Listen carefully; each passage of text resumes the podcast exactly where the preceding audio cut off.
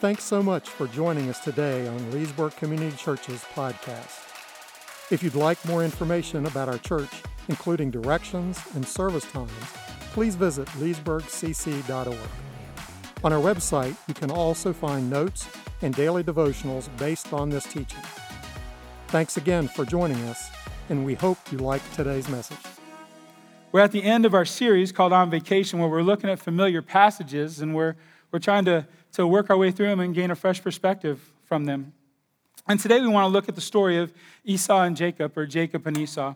And most of us remember that story in the sense that they were two twins born to uh, Isaac and Rebekah. And, uh, and as they were born, there was this rumbling that was going on, this fight that was going on in, in Rebekah's womb. And, uh, and as they were fighting, she began to pray, Lord, what is going on with this pregnancy? What's going on with, these, with, with, my, with, with, with the babies in me? And the Lord revealed to her that, that there was a, a battle that really was taking place and that there would be two children that would be born, and that those two children, uh, that the, the older would serve the younger, and the younger would lead the older, and would, would be the keeper of the covenant that would be passed on, that was passed on from Abraham to Isaac, and now it would be passed on to this younger one. They didn't yet know the names, and as they were born, sure enough, they were battling for who would come out first, and Esau came out first.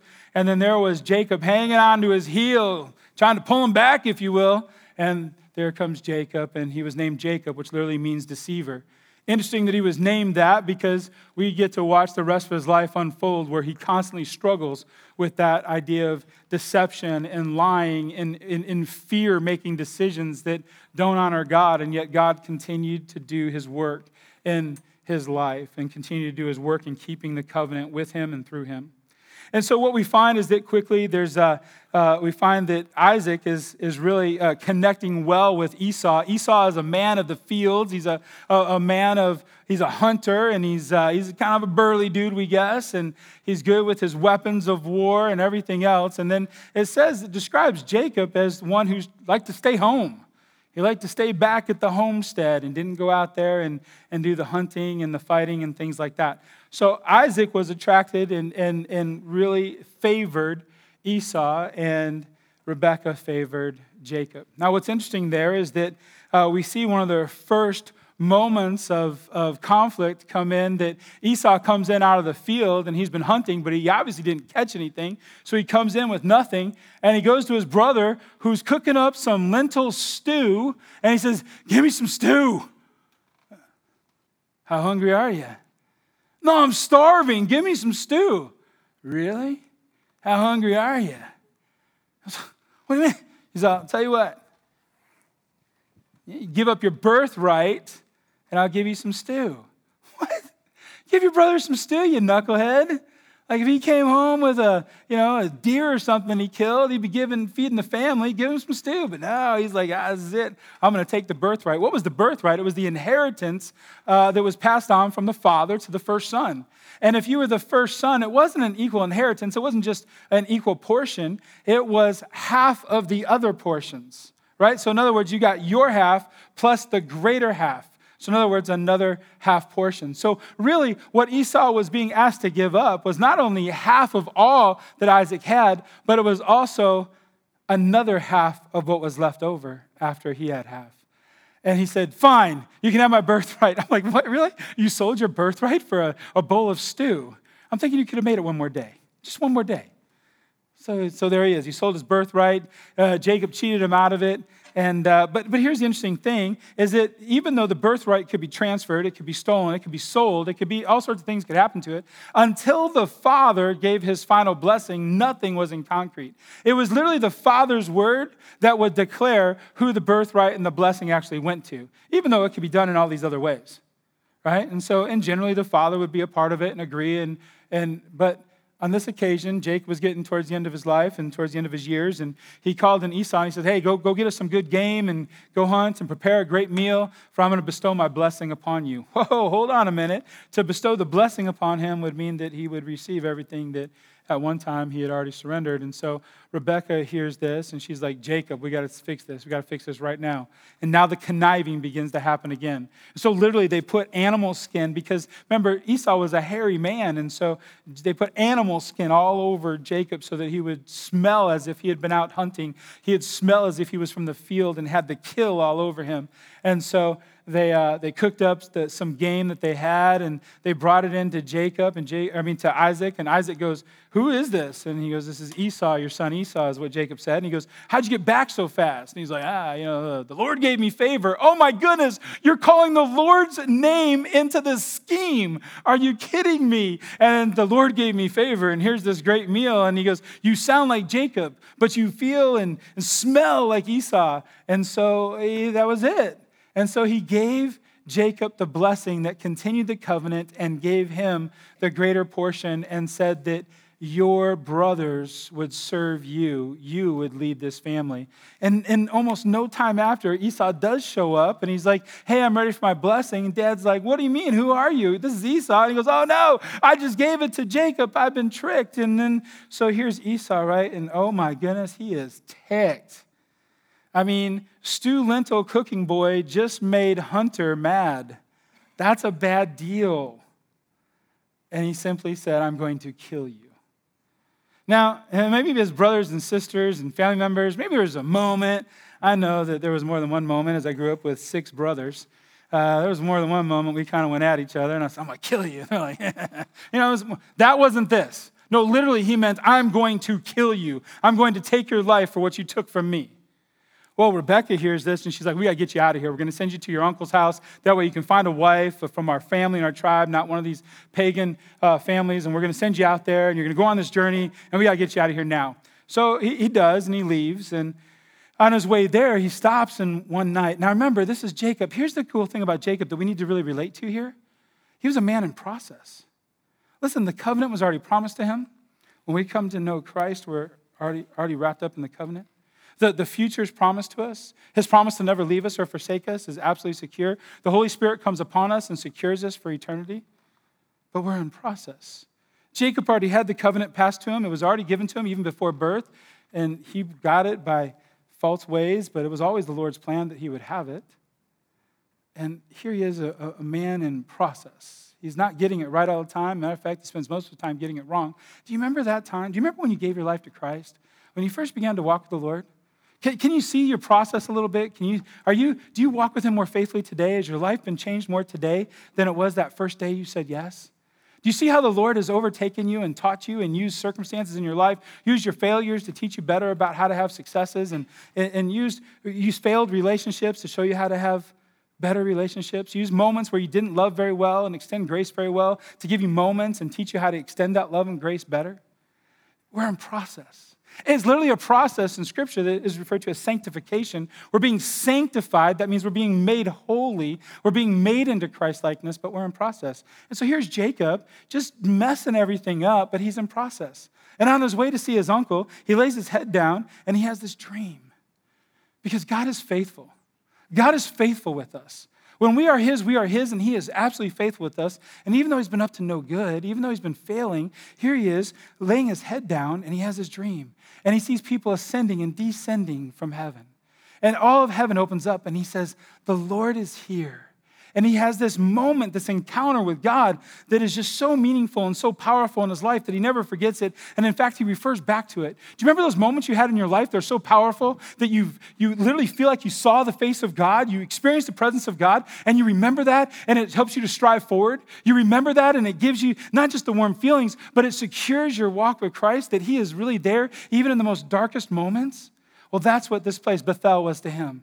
And when he experienced that, his whole life began to change he was now not only did he have the covenant, but he was now being transformed. He was now being renewed. He was now in true progress of giving his life and surrendering it to Christ. Well, he goes off to, to, to Laban's house and, and, and he finds this beautiful, amazing woman named Rachel, and he goes, Oh, I'm going to marry her. And Laban just like does it, I mean, just gets over on him again and again and again. For the next 20 years, deceit follows Jacob. And literally, he's just experiencing his own medicine. Well, Jacob, being a man in process, doesn't just simply say, Oh, Lord, get me out of this. He's like, Yeah, I can snake you around too. I can give you a little bit of your own medicine because I'm the deceiver. Jacob, by the way, if I didn't say that, actually means the deceiver. He's like, I can deceive all people, trust me. And so here he is, up to his old schemes, Laban up to their own schemes. And finally, he hears the voice of the Lord through circumstances and through we, we assume praying, but literally through the word of the, God, of the Lord, he hears this go home. It's time to collect all your possessions. It's time to take your family and go home. Enough of this. And so he leaves and starts to make his way home. Now, to go home, and the Lord literally called him to go back to Bethel, the place where you saw me, the place where you encountered me. Sometimes when we lose our way, and it gets really difficult, whether just through memory or through physical presence, we need to go back to that place where our understanding of God was the greatest, where our experience with Him was truly captivating. We need to go back there. Do you remember those places? Do you remember that? I do. I remember the very first book of the Bible I read, it was Matthew. Still to this day, it is my favorite gospel. I go there and it's fresh and new every time, but it also reminds me of coming to understand His Word fresh, new. It was exciting and I get excited when I read it. I remember the second book of the Bible I read. It was this monumental moment where I read the book of Genesis, and it was like all of God began to just open up for me. I'm like, wow, that's who you are. That's how powerful you are. That's how incredible. That's how much you love us. That's how great. Wow. And my mind is just racing, and my heart is just racing as it's being opened up. And then I remember these guys at this church I was going to, these two other guys go, hey, we meet for a Bible study. I'm like, what's a Bible study? And they're like, well, we study the Bible. I'm like, I don't know how to do that. But they're like, yeah, you should join us. I'm like, okay, I'll join you if it's about the Bible. That's good. And I'm thinking we're going to get together at like, you know, I don't know, 8 o'clock at night or something. They said 6.30 in the morning before we go to work. I'm like, what? I'm like, that's nuts. Why would you do something like that? Who wants to read the Bible at 6.30 in the morning? Who wants to talk about God or pray or meet with the two of you? That's just insane.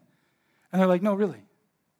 I said, okay, I'll show up. And so it was California, and so we showed up and we sat by the edge of a pool. It was kind of fun. And all of a sudden they opened the Bible, and I go, what did you guys do now? They're like, we read it. I'm like, okay, read it together. So we started reading together, and also we started talking about it. And they started explaining it. We started talking about what it meant. We started talking about how we're practicing it in our lives. And I'm like, oh my word, my mind is just blowing up. Such an incredible moment that when I don't feel like doing a Bible study, when I don't feel like meeting with other people, when I don't feel like having other people pour into my life, I bring myself back to that place, that monumental moment. I'm like, that's what can happen when we share the word of God with one another. And it was just huge. And then they, we were meeting together, and they said, Hey, on Thursday, we're going to go for a ride, man. We're going to go out to the, to the beach. And I'm like, Sweet, what are we going to do? And uh, they said, Hey, we're going to go pray. I'm like, You're going to go do what? And they said, We're going to pray. We've been, we've been leading up to this all summer long, and there's this really cool place that we go to, and you got to hike out there, and it's got this natural jetty of rocks that you got to climb up, and you sit out in the ocean, and it's just amazing. And I'm like, sweet. And I go, and then you do what? He goes, we pray. I'm like, okay, all right, sure, sounds good, I guess, whatever. Oh, it was great. We jumped in a Jeep and we are making our way to the beach. This is great California thing. It's like a movie. And I'm like, this is awesome. And all of a sudden I look, I'm like, hey, it's about to storm, man. It's about to storm. You don't go to the beach when it storms. That's just stupid. And they're like, no, it's okay. God's going to keep the storm away. I'm like, God is not keeping the storm away. That's what are you talking about? It's right there. And they're like, no, it'll be okay. And so literally we wind up, we hike out to this place, we're out there. I'm not even joking. This blew my mind that this would even happen. They're like, listen, God told us that we're supposed to be here today praying for these specific things, and we absolutely believe that this is what we're supposed to continue. I'm like, he also told you to have a brain, and we're going to be stuck out here on this little rock area that we climb to, and we will die. And they're like, no, we'll be okay. And I'm like, ah, I'm going to see this thing happen. Let's try it out. And so, literally, we climb out to this thing, and I'm not even messing with you. There is this huge, dark sky. And again, it's on the water, so I don't know exactly how far away it was, but we're watching the storm, sheets of rain just come down in front of us, and it is not moving closer. It is literally staying right there. And we had been fasting that day, and we were praying, and we got, it was about 45 minutes into it, and we we felt like we were done at that particular place. And so we began to make our way off the rock. And before we had fully left the beach, it was storming with lightning and everything else. And we get into the car, the Jeep, and we're like, I'm like, that was amazing, man. Like, God was a storm and wet, and we weren't, and it was, and it was, whoa. And I'm just, I'm, I'm going insane. Right? Those monumental moments where God was so real and he became so alive to us. And God's calling Jacob to remember that and go back to that place. But to go back to that place, he's going to have to go back real close to the territory where Esau is now living. He's going to have to face his past in order to go into his future. And so many times, God calls us to that same place. We're going to have to face our past before we go into our future. And He doesn't call us there to humiliate us, He doesn't call us to do that to give us guilt or shame or anything else. There's things we must do. There's some there's issues that we have to take care of. There's relationships that need to be reconciled. There's problems that need to be resolved. And they're sitting in our past because of the way we lived or the way we were or the things we did or what somebody did to us or harm that somebody meant to us or the way somebody acted towards us. And they're lingering there and they have their grip on our lives and they're invading our lives at every level. And so here's Jacob, and he had this incredible encounter where he literally wrestled with God on the way back to, to Bethel. And and God changes his name to Israel.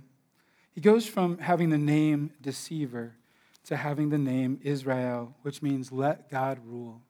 He gets to this place in wrestling with God that before he grabs hold tight to God he says, I won't let you go till you bless me. Bless me. And he said, he gave him the news of the covenant all over again and declared the same thing to him. And then he said, I call you now Israel to become the people of Israel, to let God rule. And it was as in that moment, and remembering where he was heading back to, the power of God, having to experience his past, he said, I can't do this without you. So, in that moment that he surrendered himself and let God rule. He won't get it straight. He'll mess up throughout his life, and, and Jacob won't necessarily have the greatest of all witnesses, but he constantly was in progress, moving closer to God, seeking him.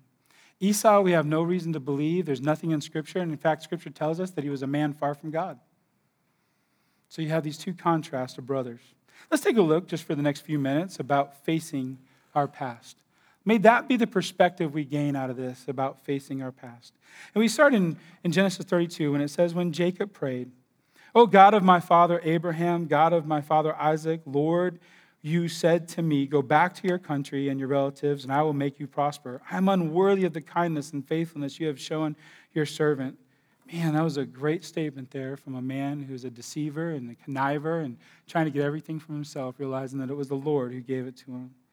I had only my staff when I crossed the Jordan, but now I have become two camps. Save me I pray from the hand of my brother Esau, for I am afraid he will come and attack me, and also the mothers of, of their children. But you have said, I will surely make you prosper, and I will make your descendants like the sand of the sea, which cannot be counted. So as we walk through this, I just want us to gain a couple, uh, a couple perspectives of wisdom as we have to face our past. Remember, when the Lord takes us to our future, many times He'll have us deal with our past. And when we have to deal with it, we have to face it, we encounter it. Here's the first thing I want to say Pray to the Lord before you go. Look at those three short words in, in Genesis 32 9. It says, Then Jacob prayed. Man, we could just blow right past that. We could just buzz right past like it was nothing.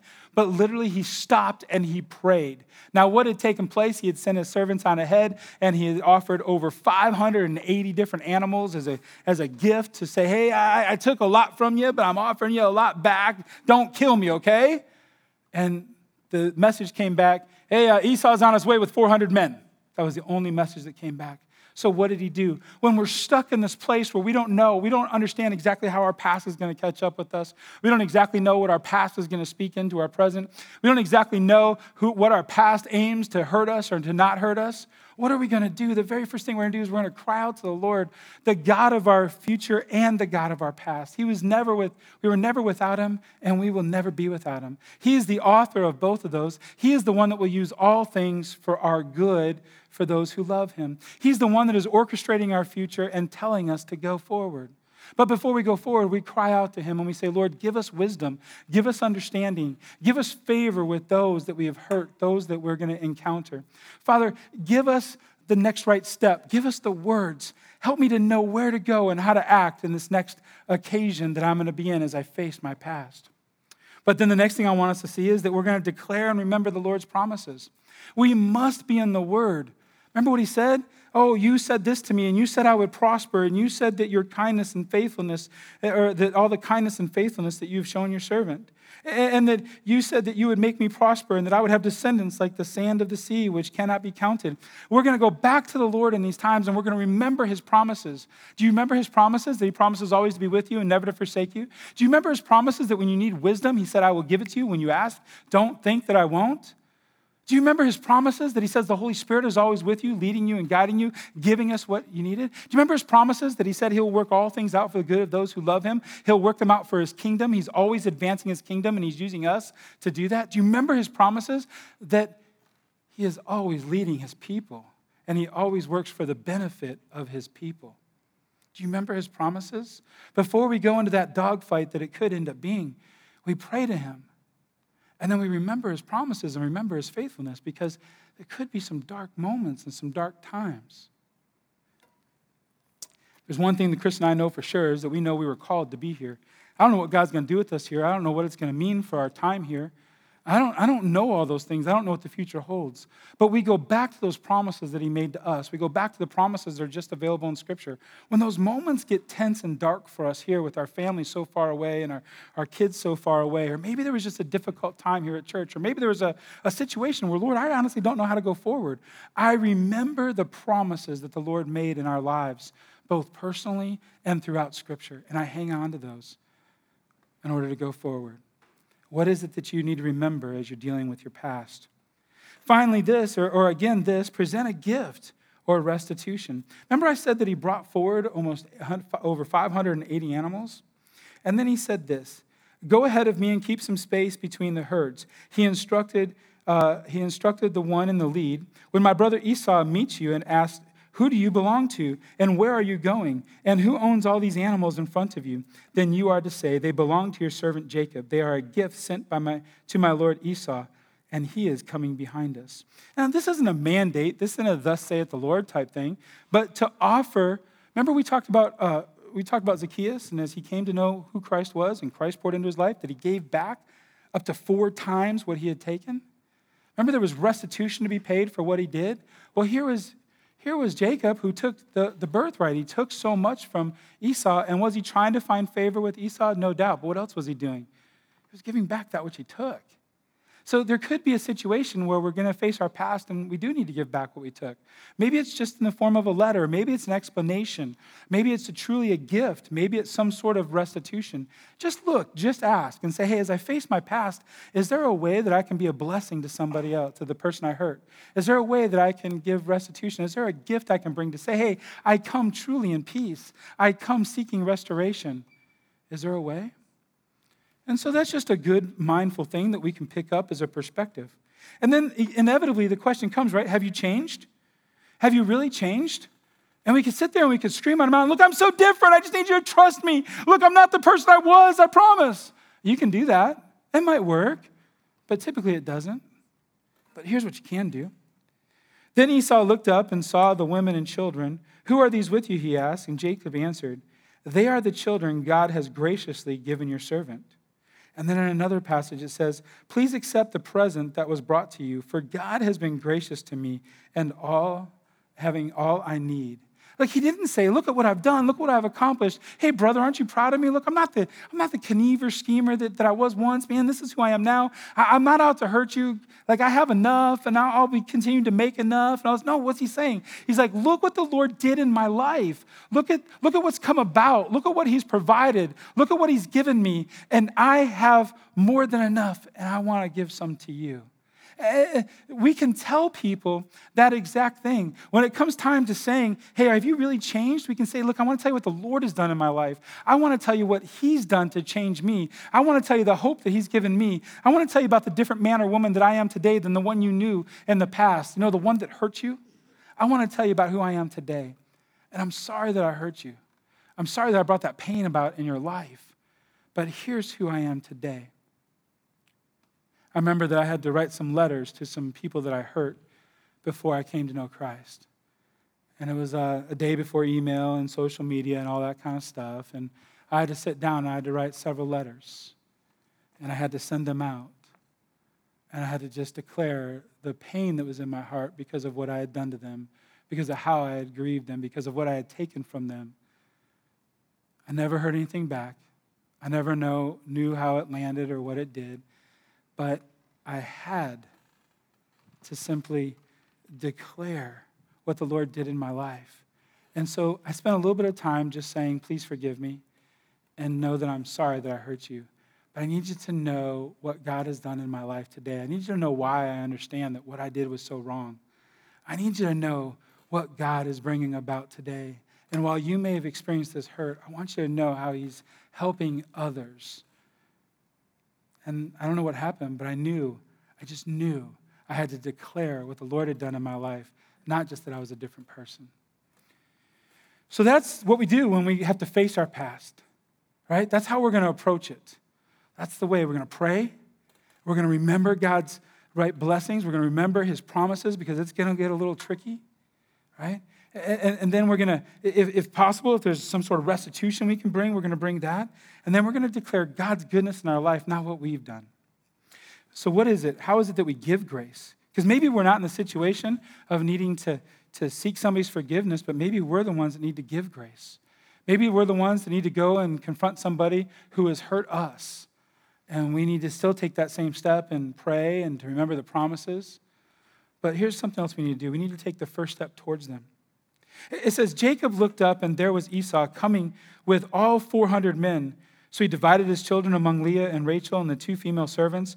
He, he, put the female servants and their children up front, Leah and her children next, and Rachel and Joseph in the rear. He himself went on ahead and bowed down to the ground seven times as he approached his brother. It was a, not just a sign of respect, but it was a sign of humility, and it was a sign of being uh, in servitude to the other person. So not only do I come in peace, but I come to serve you. And so they would bow and then walk forward, and bow and walk forward. Seven times he did this to assure Esau he not only came in peace, but he came as a servant, not as a Lord. Now, in doing this, he took the first step, and it says this But Esau ran to meet Jacob.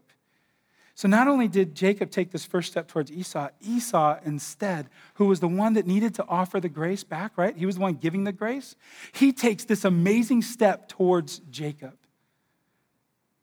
He could have hurt him. He could have sent his 400, he could send his 400 dudes to take his life. But what did he do?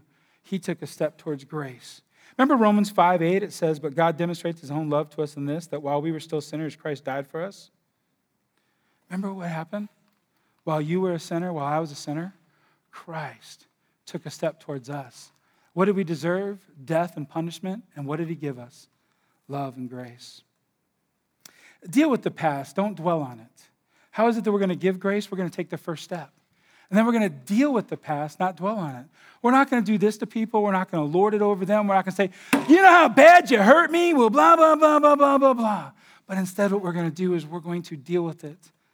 We're going to come to terms with it. We're going to surrender it to God, and we're not going to dwell on it. And it just says this at the end of it Esau asked, What's the meaning of all these flocks and herds that I met? to find favor in your eyes, my Lord. But Esau said, I already have plenty, my brother. Keep what you have for yourself. No, please, said Jacob. If I have found favor in your eyes, accept the gifts from me. For you see, your face is like seeing the face of God. Now that you have received me favorably, please accept the present that was brought to you. For God has been gracious to me, and I have all that I need. And because Jacob insisted, Esau accepted it. Then Esau said, Let us be on our way. I'll accompany with you. Deal with the past and move forward. Deal with the past and in offering grace, move forward. And I realize that there's some situations in our life that can be really tough, that moving forward with that person may not actually be safe. Moving forward with that person may not be the right thing to do, but not clinging to the past, not clinging to their sin, not controlling it, having it control you or their life, but instead dealing with it, not dwelling on it. You surrender it and you move forward. If possible, move forward with the person. If not, then you move forward with Christ. And finally, this accept nothing in return. Remember, we're talking about grace here. Take the first step towards grace. Remember what he did? He ran to him, then he embraced him. And in embracing him, he didn't dwell on the past, he let it go, and then he said, Come with me. And then in the process of that, what happens next? He expected nothing in return. But Esau said, I already have plenty, my brother. Keep what you have for yourself. Remember Ephesians 2 8 and 9? It says, By grace you have been saved through faith. not from yourselves. It is a gift of God, not by works, so that no one can boast. So many times we offer grace to somebody and we say, they didn't reciprocate. They didn't forgive me. Or they're still a jerk. Or they're still doing these things. And so I'm going to pull it back because I gave it to them and they didn't pay the price. That's not what grace does. Grace gives and expects nothing in return. Grace gives and say, May it change your life because the grace of Jesus Christ has changed my life. May it bless you because the grace of Jesus Christ has blessed me. May it cause you to move forward in your life because I can move forward in mine. We expect nothing in return when we give grace. Take the first step, deal with the past, don't dwell on it, and expect nothing in return. Just give it away. All right? Father, thank you for today. Thank you for your word and how it encourages us. Thank you for the challenge of how we would live with others. Thank you for showing us how we can get through some difficult circumstances. Thank you for using a man who didn't even follow you or acknowledge you to be one of the greatest demonstrations of grace. He had every right to take the life of Jacob and said he embraced him and he kissed him and he said, Let's go, brother. Father, thank you for that is who we should be. The recipients of your grace and your mercy and your love, we should be the people who are quick to embrace, quick to forgive, and quick to offer, expecting nothing in return. Father, we love you and we thank you for this amazing picture of grace and goodness. It's in your name we pray.